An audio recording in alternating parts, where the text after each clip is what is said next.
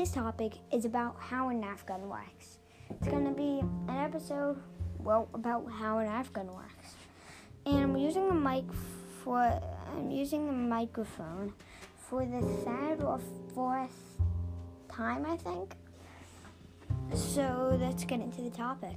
But first, if you like this episode, you might want to check out some more of my episodes of how things work because, well, I actually don't know. I just want to get more views.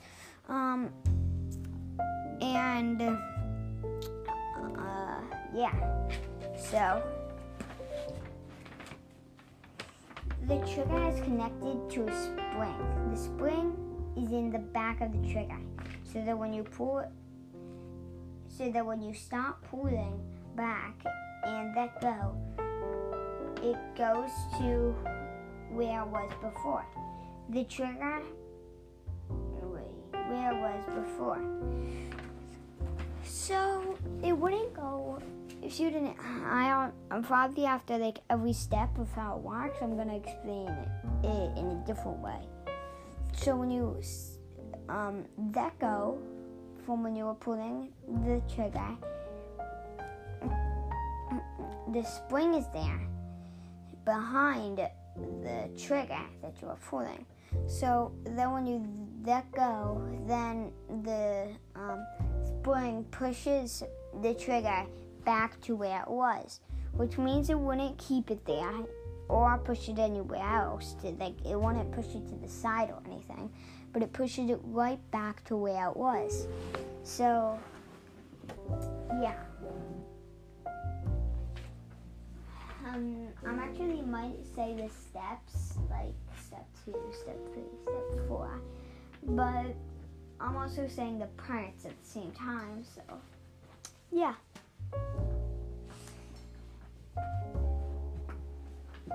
Alright, so let's get into the next step or part. This part I, I'm gonna call a vertical, I'm gonna call vertical slider. Yeah. Well, I think it actually is called a vertical slider. It's called a vertical slider. And and then there's a long piece of a longer piece of plastic connected to the trigger. That connects to the vertical slider, which is held up by a spring. The spring is basically like the spring is a very small spring. But that's not but that's not what I'm trying to say here is that there are springs in it. So the spring actually is helps it go down. But it, why would it need to go down and then back up? Because when you pull the trigger to help it fire, it goes down. So, yeah. And then the same thing happens with when you let go of the trigger. The trigger launches back into its place. And when the trigger is being pulled down, the vertical slider is down. But then um, when you let go, just like the trigger, it launches back up to where it was. Alright, step or part two.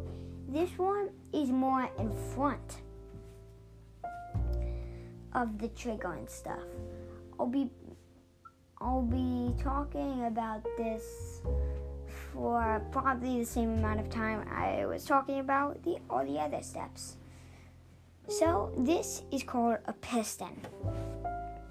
You may have heard of that before, but probably not as something in a Nerf gun. In front of that, there is a piston. It fits along a spring and a, a tube-like thing. The spring, the spring pushes it forward pushes it forward. Yeah. So I'm gonna explain it in a different way because I actually got confused when I wrote down that script. So actually, the spring. Mm, so the spring is always pushing. That's oh now I know what I meant. He's always pushing um, the like the piston forward, and then um, so when you that so when you pull back the trigger, it goes back. So when it's usually pushing forward, so it goes back, and then um, and then no, this is when you reload. When you reload, it goes back until it hooks on to a little hook on a vertical slider and a little hook on the right side. I think I think it's the right side of the Nerf gun. So yeah, that's to reload. So then it's loaded. So then like you can actually, but if it, so then when you pull the trigger, how what? Remember how I said how the vertical slider slides down? Well, when you pull the tri- trigger, the vertical slider slides down, releasing the um, tube-like thing that was in the piston, which pushes it forward, I think, and that and that I think should out the Nerf gun. Thank you for listening to this episode. I really hope you like it. Hope you liked it. And um, please um, share this podcast. Um, and more stuff like that. Like share it, please. If you want, you can view my other episode. And I finally have. Um, I used to think when I just started this because like no one was ever listening. Then my uh, then like my uh, my family started uh, to like share it and stuff and stuff like that. So now I actually have I think 34 listens. At least I did when I made this. Um, probably when it's published or when you see it, it might have more. But yeah, so that's the end. Yeah. And um yeah, I have 34 listens and the most popular episode is how popcorn pops.